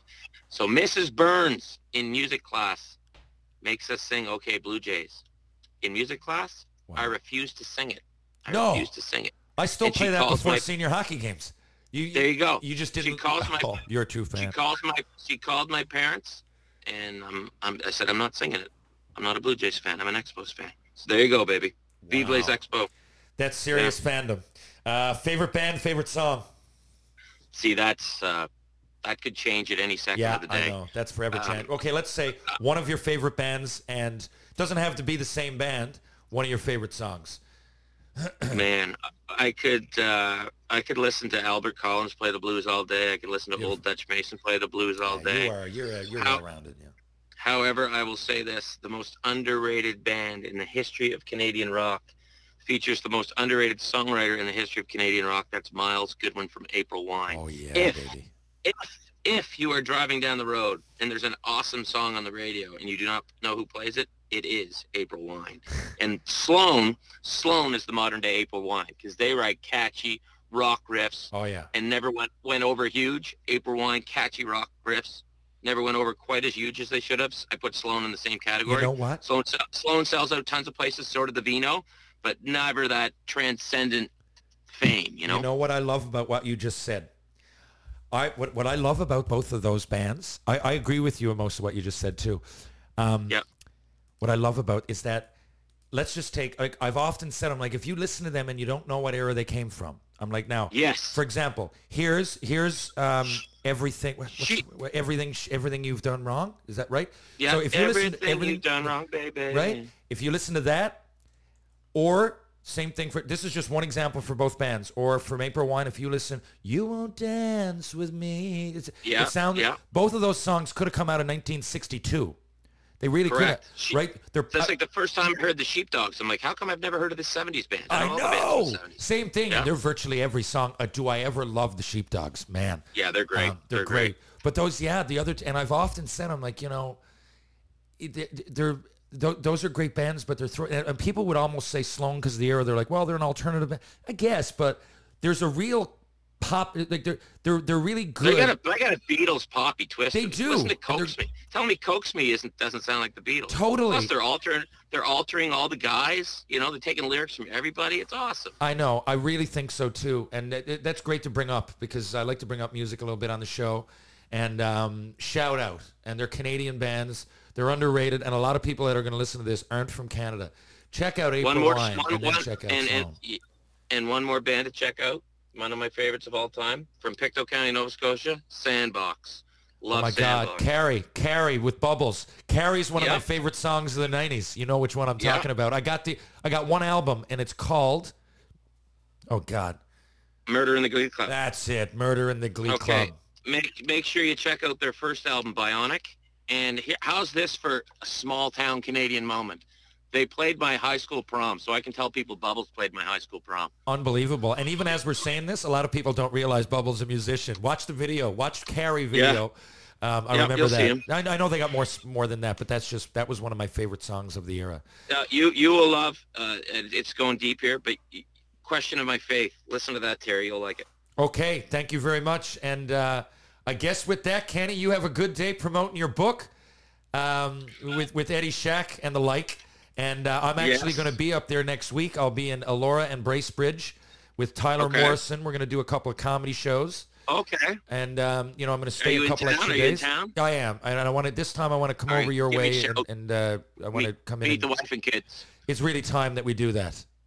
Yes, exactly. I've been in your father's basement. It's time for you to come to mine. You're right. Uh, and I, I appreciate yes. the, the call today. And, you know, this is, I guess this is the third time we've hooked up on air as far as my shows mm-hmm. go, and um I appreciate it, and we'll talk again soon. We'll have you on again after Christmas, buddy. Pucks and deep. And I just want to say good luck with the podcast, and if it was nineteen eighty-four and, and my hockey team was coming out on the ice, I'd want Major Tom played first. Great warm-up tune.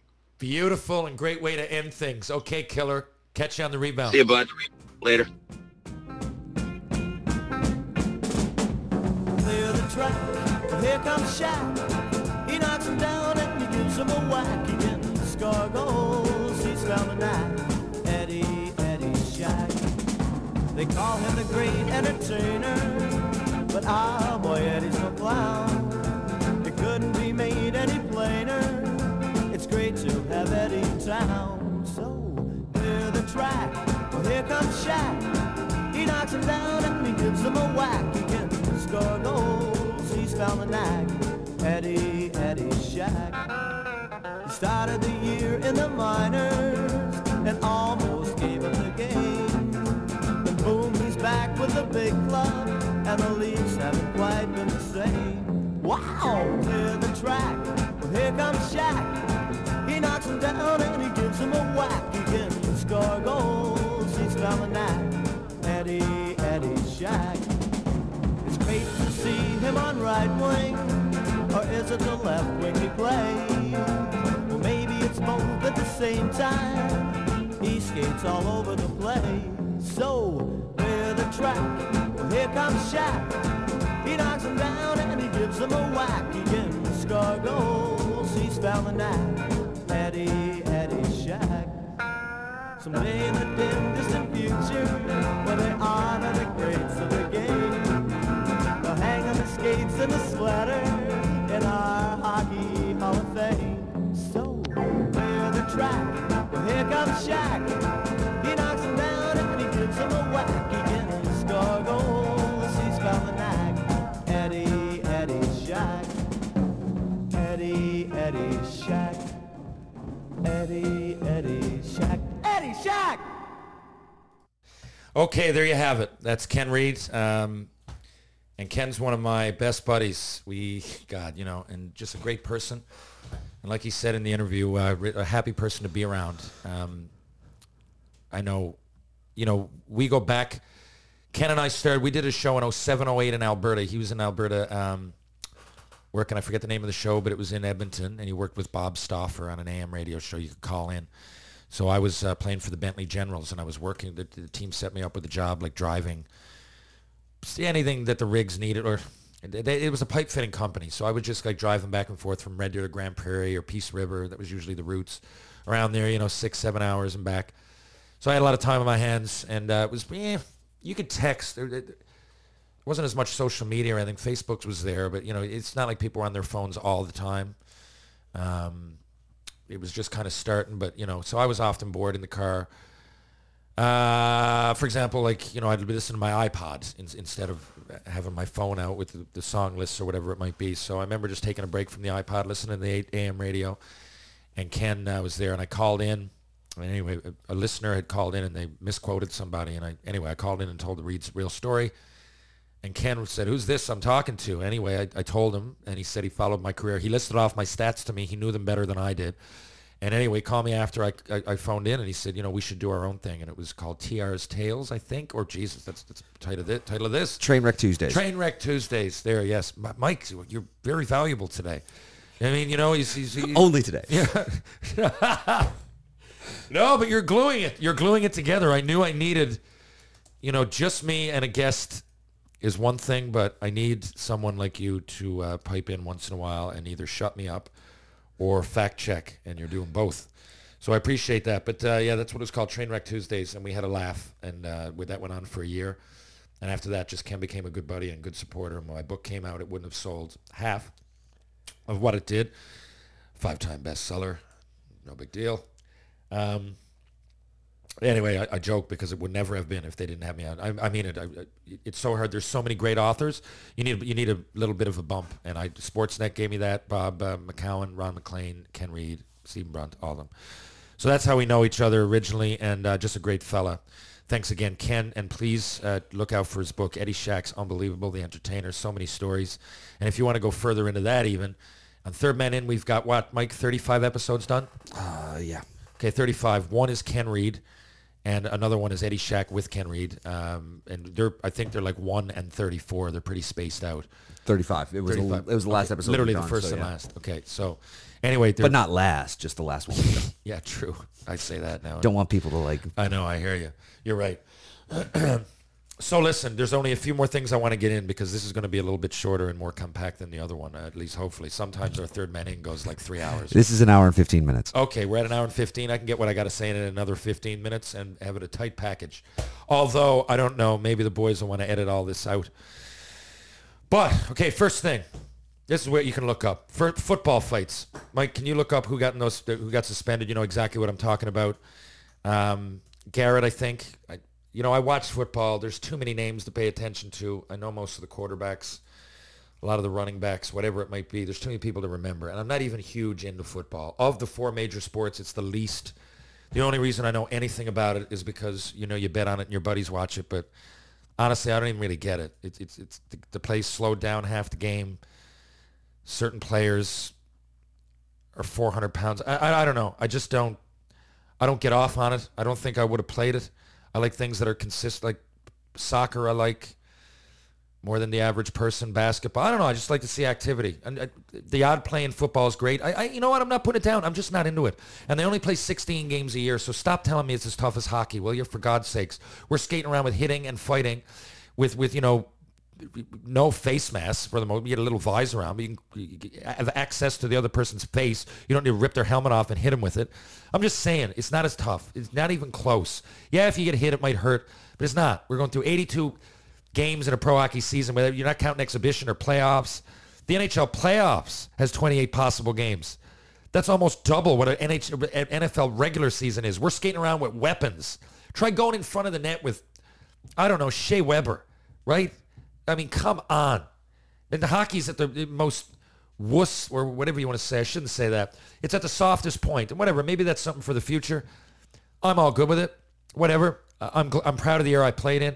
I don't want to be this guy that yells and screams at young people that, you know, this, this game sucks. I don't know. If most people like the new game, then I'm in the minority. I still think most of the players, and it's been voted on, you know, the players want fighting to be left in. And I really find it curious that all these people have all these opinions. If we say nothing else about fighting in hockey, the players, over ninety percent want it in the game. So, I mean, you know, who's to decide? Anyway, football fights. So, who was it, Mike, that fought? Uh, it was Myles Garrett, uh, who was suspended indefinitely for well, the uh, whole year now. I heard him play off. It's it's at least the, it's at least the rest yeah. of the season. Um, he ripped off. Uh, it was the quarterback of the uh, Pittsburgh Steelers. Um, and I just but had it his, wasn't Roethlisberger. It was the other. No, it's yeah. it's. Um, oh my gosh, I just had it there. Um, right. Take your sorry. Time. Uh, and it's uh, Mason Rudolph. Mason Rudolph. And he so, ripped the helmet. He ripped Rudolph's helmet off and then hit him with so it. There's so many problems I got. So that happened. It was like the Mike Milbury yeah, of. it, it was, but like, and there, there's where there's my problem. So yeah. you know, so that happened. Now I get it. There, there, there was another guy that jumped in uh, from. There was a guy that jumped into the mix, defending his quarterback. Fair enough. Um, but he starts punching. He starts punching, and then he kicks. It looks so, like, ridiculously unprofessional. They're whacking each other with a helmet, first of all. Then the guy goes and starts opening. I mean, why even punch somebody when they got a football helmet on? You're going to break your hand. And then he starts trying to throw kicks. And this guy, that was the least of it. I'm just, I can't remember who it was, and I don't even, I think he got a three-game suspension. I'm talking about the th- literal third man in, as, as a pun. He was a third man in.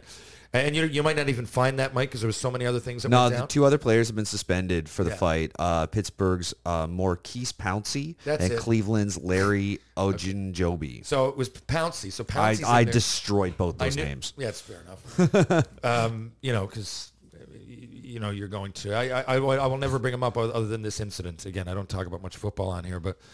Anyway, so Pouncey jumps. I get what you're doing. You're picking up for your guy, but oh, my God. I mean, come on. And throwing kick. Like, look at that. And then everybody jumps in. It's like when people say, well, there's fighting in baseball, too. Not really. I know when people get pissed off, but, like, when someone charges the mound, like, everybody gets in, and there's cheap shots going everywhere. Now, I'll point this out again for people that can't get this through their thick fucking skull. Fucking skull. Yes. Hockey, it's completely different. It's a different animal. agree or disagree with the whole presentation of the fight, but there's a respect. When people drop their gloves, they square off. Even the officials let it happen. Both benches know. We're, we're not all going to jump into this right now. We've evolved from that. That was the way it was at one point in the seventies. Even that's overrated. It happened with the Broad Street Bullies and everything. But, like, you know, it wasn't always a thing. One person gets in a fight and everybody fights. I mean, it was chaos back then. There was also no helmets and no one got much, many concussions. It was a slower game. You know, there's a good and bad in every era. I'm not condoning that. But I'm saying in hockey, right, it, it there's a code to it. And a real one. Like, and everybody in the building, from fans to the uh, off-ice officials, to the officials, to the coaches, to the players. For the most part, ninety-nine percent of the time, you square off and you go. Now, if my player's getting shit kicked, he's getting shit kicked. If he's getting shit kicked fair, I'll let that happen. I'm sorry, but you got into this. You know, hey, Milan. Milan Lucic fights Ryan Reeves. I don't know. I'm picking two guys that can fight. You know, both benches are going to look at it. They're going to respect. No one's going to jump in. They're going to see it happen because it's not this big alarming thing. But in football, look at that. These guys look like school children. They look like nine-year-olds. Now, I know there's isolated incidents. Mike Melbury went into the stands, right? And that's hockey. They'll go, oh, you know, they fight in the stands. No, they don't. That happened with Mike Melbury. Right? That happened with Ron Artest ten years ago in the N B A. I can pick every sport. I bet you it's happened in baseball somewhere. I just watched a highlight earlier of a minor leaguer about ten years ago in baseball. Ever see when he was thrown at and he just he just kicks the catcher over? Have you ever seen that? Yeah, it's it's funny. It's it's a minor league baseball player, and he gets thrown at, and he just looks at the catcher, and he kicks him in the uh, chest pad, and the guy goes down. I mean, and I, you know, the other thing, it's just spur of the moment shit that makes us watch sports. It, that that was a dirty play, clearly by the by the baseball player, but you know, it's also spirit. It's going to happen in sports. Shit's going to happen, but in hockey, there's a respect behind the fights. And something else I just want to point out is that over the years, you know, we're all getting rid of these these tough guys, and we talk about them like they're, you know, these big devils and demons. And I'm telling you, the tough guys were the first guys on every team I played on to pick up. For, are you watching the baseball play? I'm watching. We'll get to, the we'll, catcher yeah, charge the mound. We'll get to that in a second. So, but the tough guys were always the the the, the, the, the most giving with their time. Um, you know, I don't know. I'll just point out a couple of guys I played with. I don't know. Uh, Aaron Asham, now he's a bit more than just a tough guy. But uh, Dave Morissette. Um, let's say Bob Probert was a pro. You know about, you know, his drug uh, issues and those things. But you don't realize how nice of a guy he was and how many autographs he signed. Um, Ty Domi was so great to me as a young player. And I've heard, you know, some people say that he was a jerk. I don't know. I didn't see it. I fought him. He gave me total respect. He, I think I posted something this year earlier, and he's on my Instagram. He has no reason to be. I've never shook it. I've never met him, really. I mean, years later, he was in a Barrows, and he took care of the bill. Um, and that's another story you'll have to read in my book. But, you know, he was usually the tough guys were pretty grounded, and they kept a room together, and people felt comfortable uh, knowing that they had your back. Uh, last night, I was watching an E C H L game with the Newfoundland Growlers. I put it on my Instagram story. James Melindi. Well, this guy, Mike Moffat, he ran over a guy on the, on the I, I think it was Ferguson, Brady Ferguson, I'm not sure though, um, on the Growlers. And, you know, Melindi got in there, and it was a good fight. Now, if Melindi doesn't do that, then it's just, you know, your human nature. If you can hit and you, it's like a shark surrounding a, a little wounded duck, right? You're a predator. If I see that this team's best players are small and they don't have anybody to cut, and I'm not even a dirtbag, but I'm going to finish my hits because you're allowed to.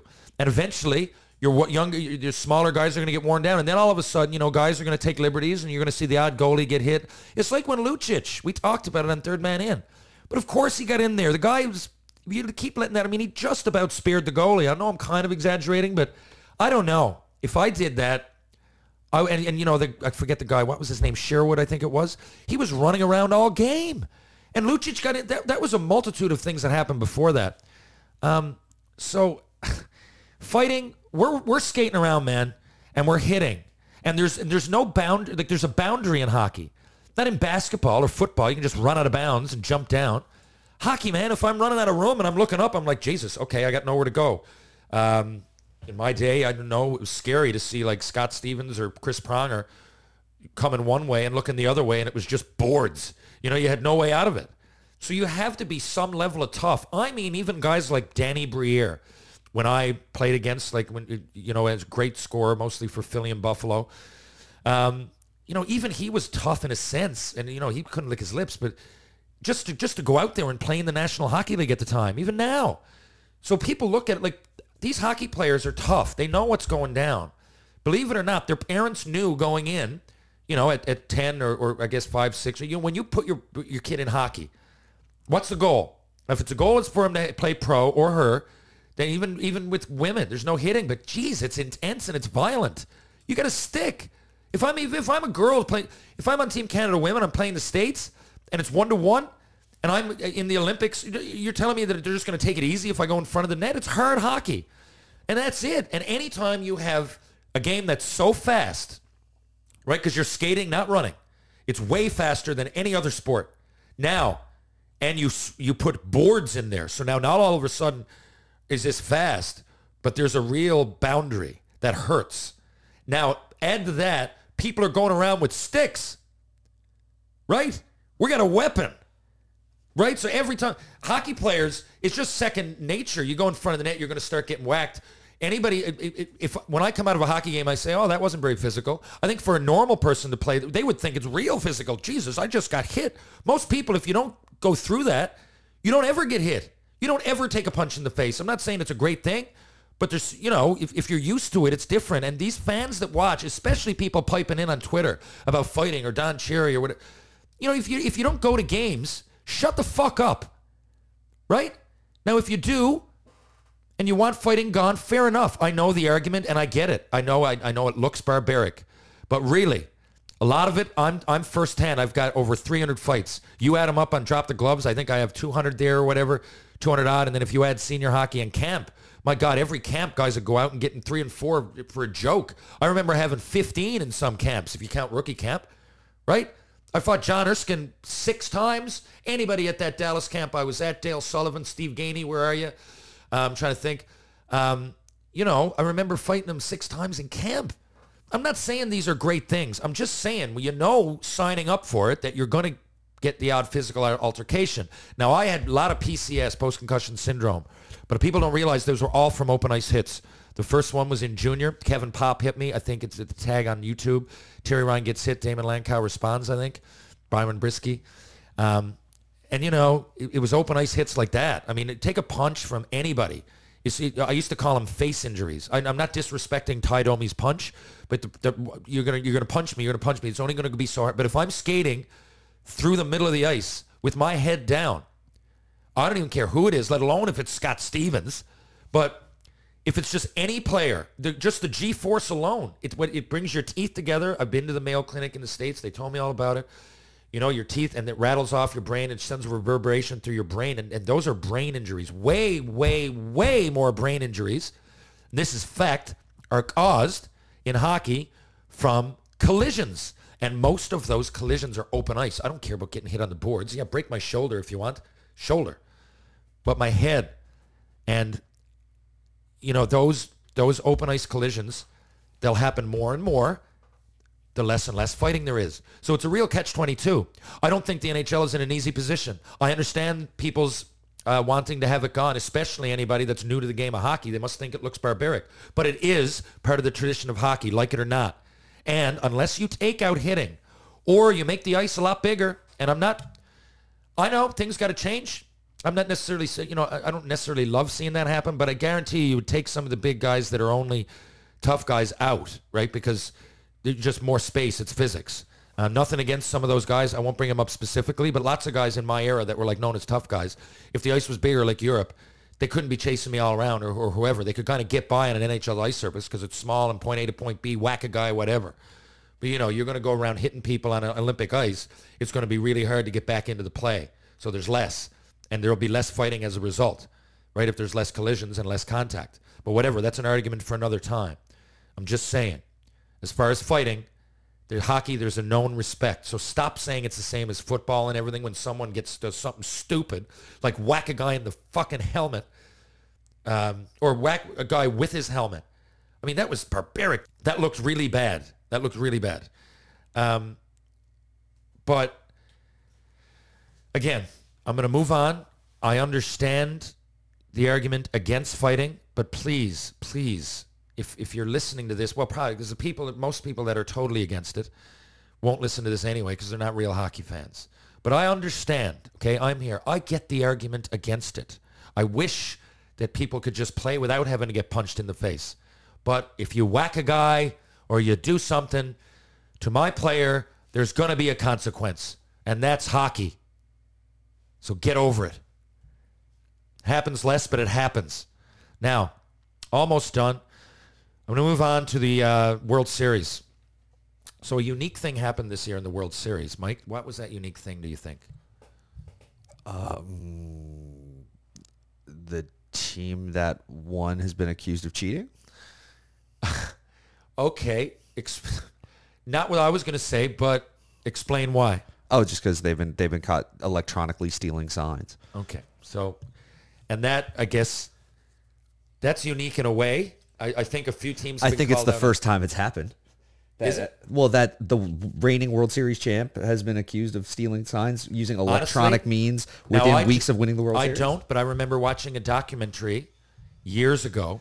I think that happened in like like the twenties. No, but I'm saying like electronically, like they were using cameras and stuff to do it. And oh, this okay. is the first time that it's just it hasn't been just some guy well, in the you, back. You know yeah. what's funny is that no, I, I heard about it happening in the twenties in this. Uh, God, what was it? Bill Burr refers to it. He's a great, a great podcast too, uh, the Monday Morning Podcast. With Bill Burr, uh, I don't know, midsummer he referred to it. And I can't remember what he was talking about. It could have been any era, but it was old school. It was way, way back. Because, you know, people always try to get a leg up. And then there was the Bill Belichick a few years ago, right? With the... with the um, everything, Patriots. yeah. With everything, yeah. yeah. I really, you know what, if you can do it, you can do it. You can come up with better signs, whatever. I'm not too... Uh, I'm, I'm not really... That's going to happen. I. It, it's like the argument against paying, paying players in senior hockey. How are you going to control that? How are you going to make sure... that no one gets anything, right? And, and, and same thing in the World Series with stealing signs. How, how really can you can you prevent that? The only way you can, if, if I was the opposing team, I'd just say I got to come up with better signs. Um, but anyway, the, the the the rare thing I was going to talk about, the road team won every game. Oh yeah, that that. So which is super interesting too. Super interesting. Now I'm going to tell you a situation that I know of in hockey that that happened. Do you know when that happened in, in ice hockey? Not offhand. Now, it might have happened another time. If it did in pro sports, though, I think we would know it because they would have mentioned it. Um, I, mean, I mean, the top pro sports. But in professional sports, the first year the Saint John's Maple Leafs were in town, ninety-one ninety-two, I believe it was, um, the Saint John's Maple Leafs played the Adirondack Red, Red Wings. I think it was my first year in Quesnel. I, I, actually, I'm right. I, it was my first year away, so I didn't get to see the Leafs play all year, but I came back for the finals. And they... The Leafs won the first two in Adirondack.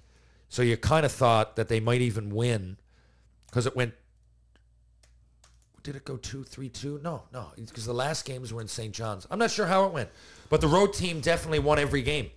And I couldn't find that online. I remember it being a thing, though. I remember everybody talking about it. And I'll just name some guys. Um, and so th- these were some of my idols, to be honest. I was fourteen. It was my first year away. Joel Quenneville played for that Leafs team. Uh, Kevin McClellan, killer. I remember watching him in the N H L for years before he came down here. Mike Eastwood uh, moved on after that. Yannick Perreault, one of the best face-off guys ever and huge. I think he's pretty underrated, to be honest with you, because I thought he was a magician. And uh, he never put up numbers in the N H L like junior, but he was still pretty good, and he was great at face-offs. Todd Gillingham, uh, you know, a good Newfoundlander, has a rough time lately. Gilly, wherever you are, I'd love to hear from you. I shot him a few messages. I haven't heard uh, messages. I haven't heard back. Uh, but Gilly at heart is a good guy who's been going through a rough time. Gilly had fifty points that year and three hundred six penalty minutes as a second-year pro. And you look at that and go, God, how did he not get more of a chance? Gilly couldn't skate now. The length of himself, chewing his mouth guard. Every time he went on the ice, something would happen. Gloves going everywhere, sticks going everywhere. But he got the job done. I really think he should have gotten a chance. Uh, I know people are going to laugh that, that no Gilly, because he really, really did look like Bambi on skates. But look at his numbers. And one year in the I H L, Gilly had twenty-six goals and four hundred penalty minutes. God, that's just just astronomical. Both numbers on their own could get you to the show. Um, Felix Potvin was the goalie and Damian Rhodes. And then on the wings, the Red Wings, they had Lonnie Loach, Gary Schuchuk. Keith Primo was in his first year. Uh, Mike Sillinger, Daniel Shank. Now, here's where it gets interesting. They had Kirk Gunnar Tomulinson, who ended up being my coach in Colorado Springs. Little guy, but woo, could he fight. And look at his penalty minutes. Uh, he had up over three hundred more than once. But they had a guy, Bill McDougall. And Bill McDougall, people ask me about the Newfoundland Senior League. Bill McDougall for the Adirondack Red Wings. The year before, he played in Port-au-Basque, Newfoundland Senior. I'm not kidding. And he signed an, an N H L contract. I don't know what he's doing in Adirondack. If he signed with Detroit, maybe he did because he was on that team. But the next season, he signed with Tampa. And whatever Tampa's team was in the minors, I can't remember, but he had fifty-two points in sixteen playoff games. That was after playing in the Newfoundland Senior League. Now, that was it was uh, Cape yeah. Breton Oilers, actually. It Cape wasn't Breton. Tampa. Okay, yeah, okay. Cape it was Breton. Edmonton. Edmonton, okay, and he ended up playing in Tampa. Yeah. You're right. Good seat. You're doing your great job there. Um, but, yeah, so, I like, when people ask me, and even a few years ago when we won the Allen Cup, with Grand, Fall, Grand Falls won it. I wasn't on that team. I was on Clarenville a year before, and we lost in the final.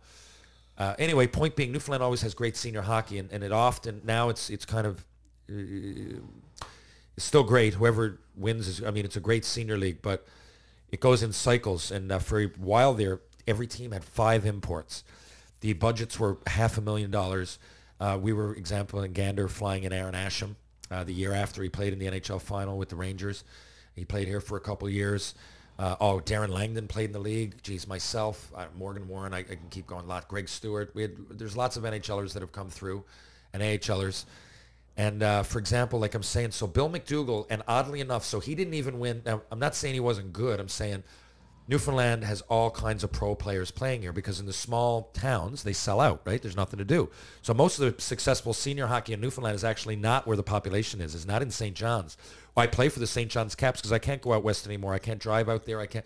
But out west is where, you know, you get the fans and you get the uh, the money and all that, whatever it is. It's like ran like a pro team, you know, because in here there's just a lot to do. Now in the finals they'll come watch us, uh, east versus west, whatever it might be. But the Newfoundland Senior League is like one slight step away from pro. And I mean, if you're going to count the Southern Professional League and shit, I would challenge that. I'm I'm not saying the East Coast League. But I'm saying, like, those real, real low, lower rungs, like the Southern Pro that's still pro. Well, like Grand Falls, for example, wouldn't a couple of years ago wouldn't even qualify to play in that league because they had twelve so-called veterans. A veteran, I think, in pro is either like, I think it's like right around two hundred games. And all that means is like, not in this classic sense of the word veteran. It's like you can only have, I think, maybe two forty. That's three full years. So like the, the Ice Caps can only have, I think, three of those guys, right? So it's always changing in the minors. Uh, but not in seniors. So like the senior guys, I mean, they had Tyler Sloan and Aaron Asham alone, two N H L players. Then, you know, if you take guys like, oh, God, I don't know, uh, Keith Delaney and uh, Cam Fergus down the list, uh, Roddy Short, you know, all kinds of these guys that played on that team. Luke Gallant had pro games and wouldn't even qualify to play in those leagues. And I know you think I'm nuts if you haven't seen it here. But to win the Allen Cup, you got to be decent. And we all, every single year, not only the top team in Newfoundland, I also played in Bentley in Alberta for a year, and we won it, but like we really only had one or two teams that gave us competition. In Newfoundland, every single team can win it. And then whoever goes often ends up winning, but they always challenge. We never get blown out at the Allen Cup. And our whole league could go. So I just want to give you, and, and you know, we look forward to it. The boys come back. We got on the bus on the weekend where it's isolated and it's an island. Um, you know, it gives you that pro feel, right? You get the road trips, right? You get a, you get hotels on the weekend. You get paid a few bucks. You get your sticks paid for. It's a laugh. It's a real fun thing. And that's why we have imports, and they love coming over. Uh, and, you know, it's a successful thing. It's, it's always cyclical. Teams come and go. Grand Falls are so good, they pretty much folded every team for a year or two, but they'll be back. Uh, I think, actually, they're going to be back this year. Um, but anyway, uh, it, but Bill McDougall played here, did not win the scoring. Again, within two years, he was in the A H L, fifty-two points in sixteen playoff games. And I'll add to that, the next season, ninety-two ninety-three, Mario Roberge, who played in Port-au-Basque with Bill McDougall in the Newfoundland Senior League, won a Stanley Cup with the Montreal Canadiens. So back then, and even now, it's good, but it's mostly people on the way down, like me. I've been on the way down for two decades. But you know, when I got when I get when I joined Newfoundland Senior Hockey, I knew that it, it was over, right? You don't, you're not really thinking of moving on from here, even though it's a good league. But back then, literally, people went to pro from here. Uh, Hilton Ruggles was another guy. There was lots of them. It was just a stepping stone, and the N H L was a possibility. People looked at the Newfoundland Senior League no differently than the East Coast League. And if you count Bill McDougall And, and Mario Roberge in that year as being two N H Lers, let alone every other league people went to, you know, they might have been more, I mean, I can't even say the East Coast League provided two guys that within a year or two were leading the A H L in scoring and winning a Stanley Cup. So I just wanted to point that out. Newfoundland is great senior hockey, and that's one of the best stories I've ever heard, having Billy McDougall do that. He's on my Facebook now. Billy, I hope you listen to this. Really looked up to you as a kid. And uh, Robbie Forbes is another guy, Sidney Crosby's uncle. He came here and lit it up. Could have been anywhere. Look at his stats. He was unbelievable. And I'm fortunate enough to grow up watching that kind of senior hockey, and definitely, definitely had an impact. It was why I was always at the rink. I kid you not. I know it. I don't even have to think. If they didn't have that league, there's no way I would be playing now, or or I would have gone pro. Dad was coaching the Mount Pro Blades the whole time, and I idolized those guys, and I went up to every game. And when they were done, I used to have my skates on, and I used to wait there the whole practice. And Dad would say, you know, I'll try to get the boys off at, say, seven forty instead of seven fifty when the Zamboni comes on. And I'd wait for an hour, hour and a half, and as soon as practice, Dad had ended early, I'd run on, or I'd skate on, and I'd get my ten minutes in, and I'd be so proud as a peacock, man, and then they'd do the ice. I'd wait all day just to get uh, ten minutes on there. It meant so much. But I'm, you know what? Those ten minutes added up, and by the time I'm thirteen or fourteen, I'd been at it for four or five or six years, and now those ten minutes are adding up, and they're becoming hours, and those hours are becoming days, and the days are becoming weeks, and all of a sudden I got weeks of more training in than everybody else, and I know my way around the game like a pro because I'm in those rooms and I'm taping those sticks. I hear the lingo. I know exactly what's going on. That's why going to Quesnel wasn't such a leap for me, because I knew the way around. I mean, a lot of it I didn't even understand, and these guys are talking about women, you know, about boozing, about drugs, about fights, just real life stuff. Like I just, you know, there was no earmuffs back then. No one really cared that I was in the room. And I'm glad because it toughened me up. Um, some of the stuff I heard, I didn't even understand, but I knew it was adult uh, rated, and I appreciated that they said it in front of me. But it didn't make me a bad person or anything like you would think hearing those things. It made me look up to a bunch of men that still played the game that they loved. So anyway, that's that. Um, I have a few more things, but Mike, how much, how much, how time? Of, you know, I, I think I'm going to cut it there. We're coming on an hour forty. Are we? Look, that's episode one. I really appreciate it. I got some some new things. Uh, I got some other things to get to. I'll just do that next time. Uh, I plan on doing this uh, bi-weekly at the very least. And uh, you know, Third Man In, we generally get to about. The, the plan is every week, but we do about three a month, to be honest, because they, they, things get in the way, timing. Um, sometimes we do six in a month, but, but for now, Mike, you can talk about why, why we didn't have one last week. Oh, um, the re- yeah, it's we are currently in my dining room. You might have heard my dog bark. Normally we record in my basement, but I had a pipe break, and the basement's kind of been gutted, and uh, yeah, just dealing with some of that stuff. And so it's just been uh, it's just been a pretty, you know, it, it's we're kind of cramped here. There's stuff all over the room, just trying to. It's it's yeah, it's just not a good scene right now downstairs. Well. It isn't, and it was. It, it made, uh, we had to do one or the other, and uh, for this, and Chuck wasn't available today, and uh, Isha and Dylan are waiting for episode one of Tales with T R, so here it is, boys. Uh, I hope you like it. Uh, for the fans, and I appreciate it, guys, for even thinking of me to do this. It's a great opportunity, um, and uh, thanks for having letting me have Mike as the producer, because Mike's a good friend of mine. He's good at what he does, uh, and I'm sure you extended some confidence there in, in us, and we appreciate it. Uh, to all the people that tuned in today, um, that's the way it's going to be. Uh, I uh, it, it might get slightly more polarizing at times. Ken's a pretty wide-open guest, but uh, I know I've said some things. I think I've been kind of midline, but in today's climate, I know a lot of people are going to be pissed off. Uh, but that's the way that goes. That's the way it goes. Long live Grapes. Long live uh, Ron McLean. I forgive you, Grapes. I don't think I got anything to forgive Ron for, and I think everybody should sit sit back and think of what these people have done good as opposed to the bad, and, uh, you know, quit your, uh, maybe look in the mirror. Maybe look in the mirror, and if we're going to judge them on quick little things that they've done or they didn't do, uh, I think I think there's some humanity there that you might have missed, and, uh, you know, check yourself. Check your ego at the door, man. Look in the mirror. If you live in a glass house in any way, be careful before you throw that next stone. I'm Terry Ryan. Uh, this has been Tales with T R. Thank you very much for tuning in. We'll see you next time.